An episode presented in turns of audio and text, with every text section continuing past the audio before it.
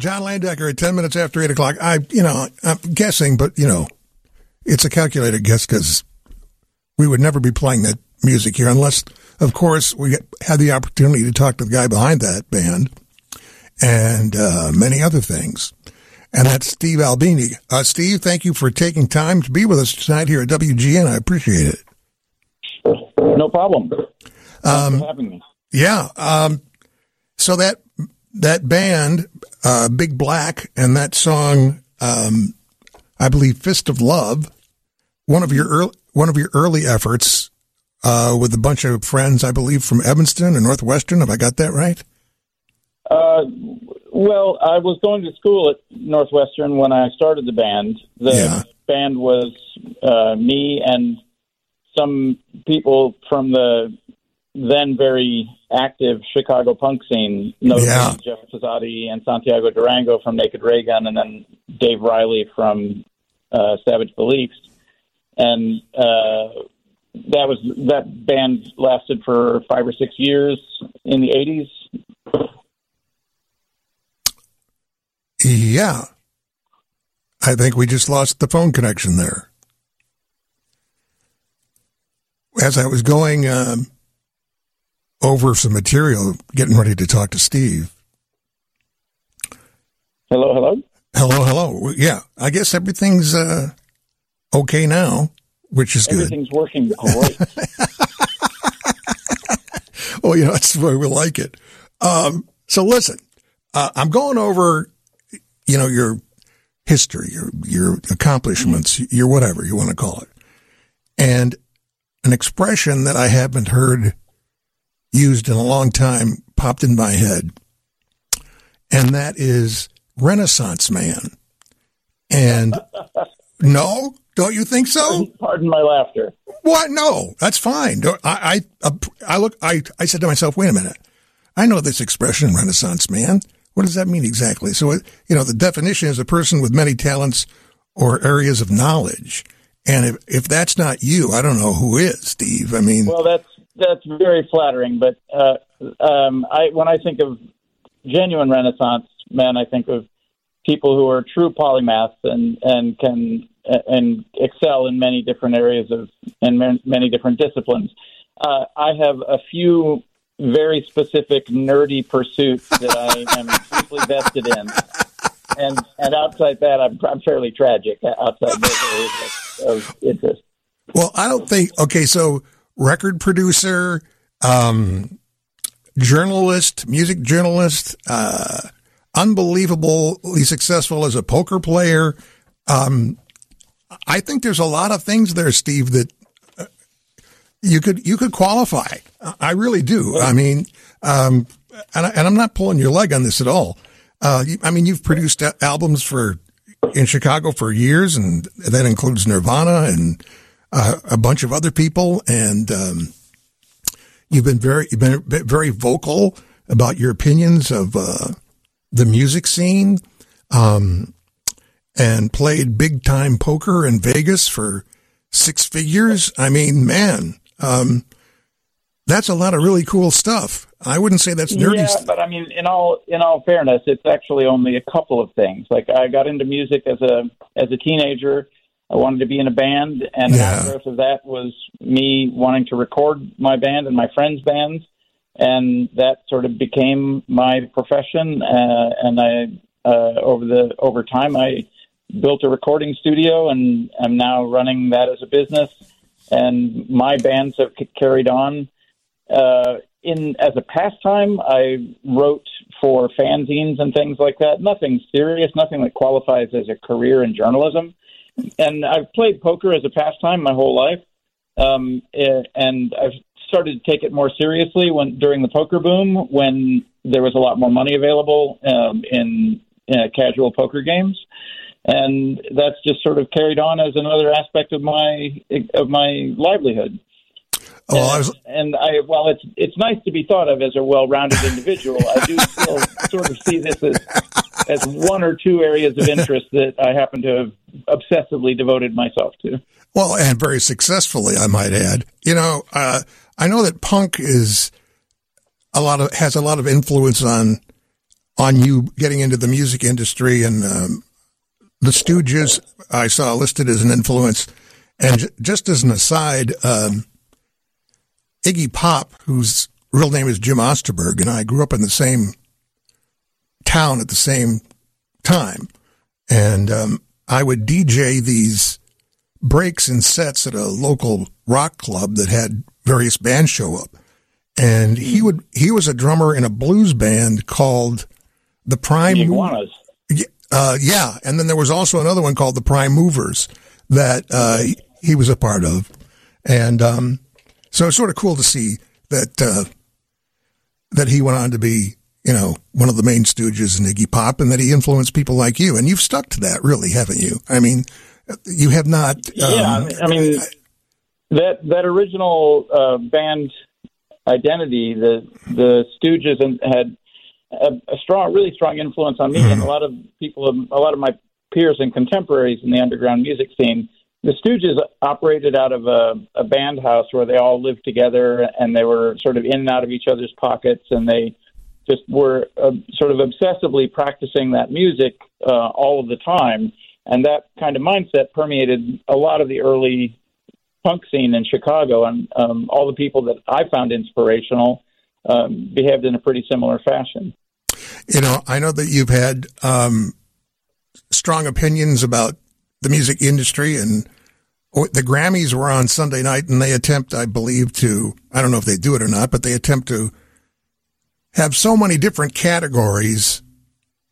Um, what kind of, what kind of job do you think the Grammy does? Grammys, are they actually something or not? Well, I have to I have to admit I didn't pay any attention to the Grammys this year as this sort of my as this sort of my routine. Uh, the most of the music that I work on and the music that I'm interested in yeah. isn't represented very well by that professional cast of um, music industry people. Right. The the Grammys are part of an are the uh, award ceremony for uh, an organization, the National Academy of Recording Arts and Sciences, which purports to represent um, street level and professional tier musicians. Right. Um, but most of the people that I interact with really don't give a hoot about any of it. You know, it doesn't interact. They don't interact with us. The music yeah. that you see on um, on that large scale platform doesn't really represent what's going on at, at the street level. It's yeah. more of what's uh, you know objects of interest for the the the institutionalized and the professional tier of musicians. Well, that's pretty much what I thought you'd say. That's that's why I asked the question. Uh, we're going to take a short break and do more with Steve when we come back at 720 WGN. Our guest Steve Albini has worked with, along with uh, tons of others, Foo Fighters, Page and Plant, Cheap Trick. I mentioned the Stooges. We just talked about Nirvana. Many others got a studio in Chicago successful record producer, audio engineer, journalist, really good poker player, founder and owner and principal engineer of Electrical Audio Recording Steel Complex, outspoken views on the music industry, got a degree in journalism, and that's enough.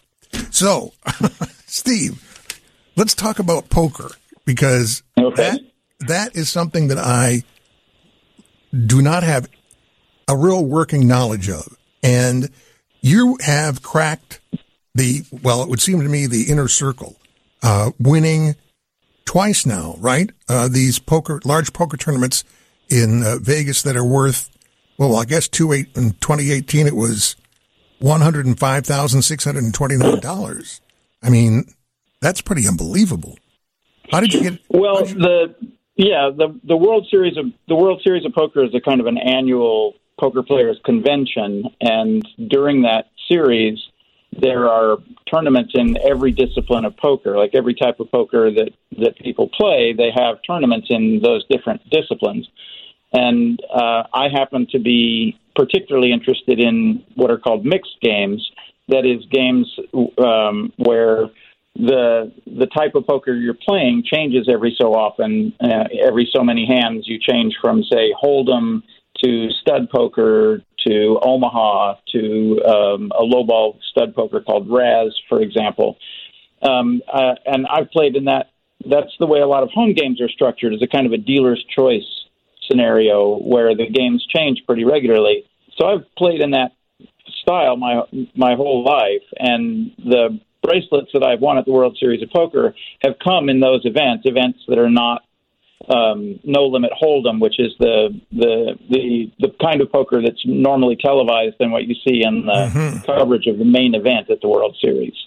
So explain the. I was reading about the bracelets. I, am completely ignorant about all this. What is the significance of, of the bracelet? Because it seems to be almost as valuable as the money, sort of prestige wise, in yeah. the world of poker. Well, the the bracelet is um, what you're awarded in lieu of a trophy for a mm. World Series of Poker title, gotcha. um, and, and so the the bracelet will be inscribed with the discipline of poker that you're the champion of and the year that you won it. And um, they're not really suitable for wearing as a bracelet. They're yeah, they're right they're they're kind of trinkets but um, it, originally in the original early years of the World Series of Poker they were made as jewelry by jewelers yeah. and they were much more presentable in that regard. Now they're they're more of a memento or a keepsake of the of the thing, and like I said, they sort of substitute for the trophy because they're inscribed with the event that you won and when you won it, and it commemorates that. Well, you know, we were talking obviously about your unbelievable um, success as a record producer, um, also as a journalist. I mean, that's a full plate, and this is a high level of poker. Where along the way did you? become fascinated with this game and learn all of its intricacies, so to speak? Well, I, I was taught to play as a child by my mm. great grandmother, and and we played. In my the way my family socializes is we play cards. You know, pinochle or cribbage, or uh, my father was a champion bridge player when he was younger. Um, uh, um, and my family has always sort of socialized using cards. Like every family get together, we play cards. Right. And um, after I was taught poker, sometimes we would play poker. And then when I went away to college, there was always a, a card game somewhere in one of the dormitories or in somebody's apartment. And then within the music scene in Chicago, there was always a pickup poker game uh, here or there. Yeah. And so I've been able to. I've played poker my whole life. Um, I started playing more seriously in casinos and at you know and for more significant stakes um, in the 90s and the in in the 2000s when the when during the Hold'em boom when poker became sort of culturally a lot more right. prominent.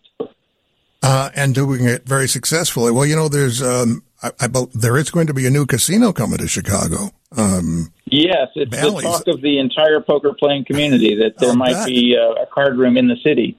Yeah, I mean that's got to be good news for you guys who play that game.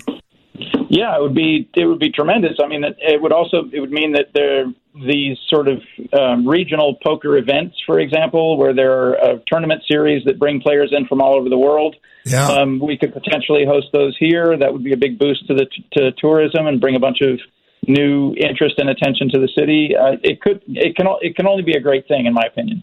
You know, I just want to tell everyone who to get the picture that I got when I read about this. Me being a person who, you know, very rude you know